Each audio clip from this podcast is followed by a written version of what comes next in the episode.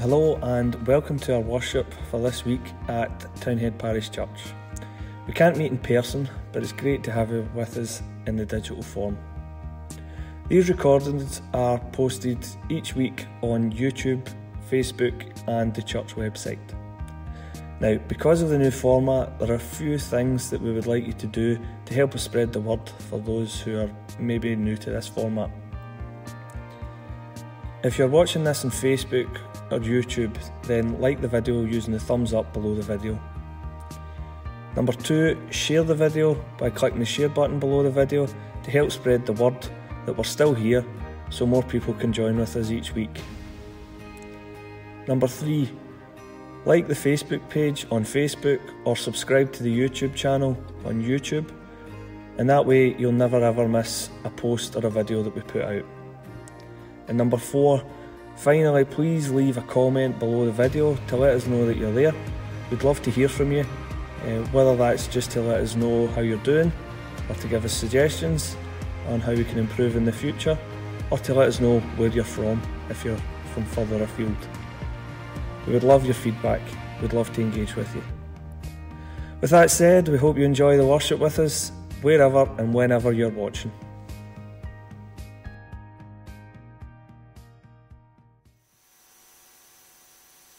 Welcome to our service of worship today. Let us worship God. We sing the hymn, Tell Me the Old, Old Story. Mission Praise 628.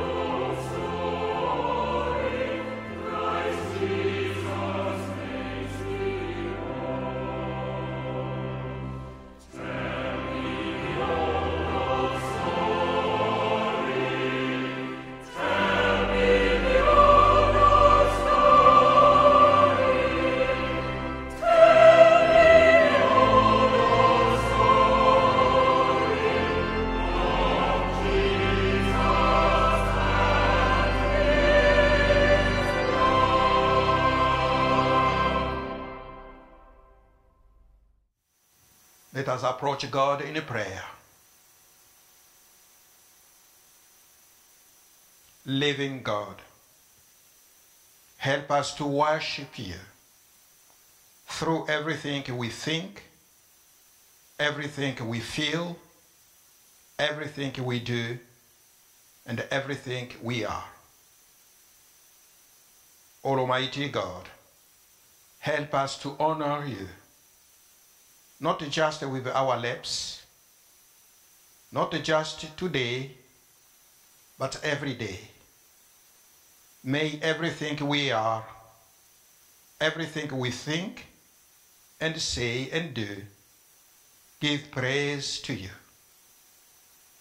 Lord Jesus Christ, our prayer is this to know you a little better each day and more fully to glimpse your presence so that the whole of life might become a prayer consecrated joyfully to you. Amen. The first reading this morning can be found in Luke's Gospel, reading chapter 9, verses 46 to 48. An argument started among the disciples as to which of them would be the greatest. Jesus, knowing their thoughts, took a little child and had him stand beside him. Then he said to them, Whoever welcomes this little child in my name welcomes me, and whoever welcomes me welcomes the one who sent me. For it is the one who is least among you all who is the greatest. Amen. Our second reading for this morning is 1 Corinthians chapter 13, verses 8 to 13. Love never fails, but where there are prophecies, they will cease. Where there are tongues, they will be stilled. Where there is knowledge, it will pass away. For we know in part, and we prophesy in part. But when perfection comes, the imperfect disappears. When I was a child, I talked like a child. I thought like a child. I reasoned like a child. When I became a man, I put childish ways behind me.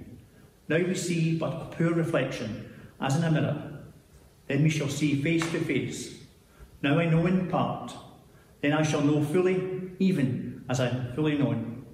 And, and now these three remain faith, hope, and love. But the greatest of these is love. Amen. Today, I want to highlight the virtue of childlikeness. We are told that one day, in response to a serious question about who is the greatest, the Lord Jesus took a child by the hand and stood him by his side.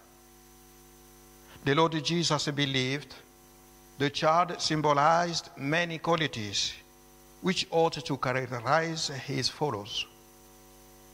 Young children do not hide their feelings. If they think something is lovely, they say so. If they are attracted to someone, they will run to that person. Their impulses are not strangled by prudent calculations. To a young child, a person's rank or color do not matter. The prince's son will play happily with the ordinary teacher's son. The little white boy will play happily with the little black boy until adult prejudice spoils the friendship. There is a major difference between being childish and childlike. Childishness is something we must outgrow. When I became a man, said the Apostle Paul, I put away childish things, throwing tantrums and being self centered and crying when we don't get our own way. Being childlike, on the other hand, is a wonderful virtue. During his campaign for presidency in the United States in 1893, Stevenson asked some children in the audience, How many of you would like to be president? Many youngsters raised their hands. Stevenson then asked, I wonder how many candidates for the presidency would like to be children again. At that point, he raised his hand. Many of us, including me, secretly wish we, we were childlike again, that we had not lost the child spontaneity, enthusiasm, trustfulness, and a sense of wonder. As Jesus follows, let us all strive for the wonderful virtue of childlikeness. To God the Father, God the Son, and God the Holy Spirit be glory and praise, now and forever. Amen. Let us pray. Lord God, we look at the world sometimes, and it seems desecrated beyond redemption, stained by so much which destroys life and denies hope. We see hatred, injustice, violence, and greed. A world where good is crushed by evil, where the innocent suffer, and the people are divided by color, culture, and creed. But we cannot judge, still less condemn. For much of what we see to be wrong in others is wrong also in us.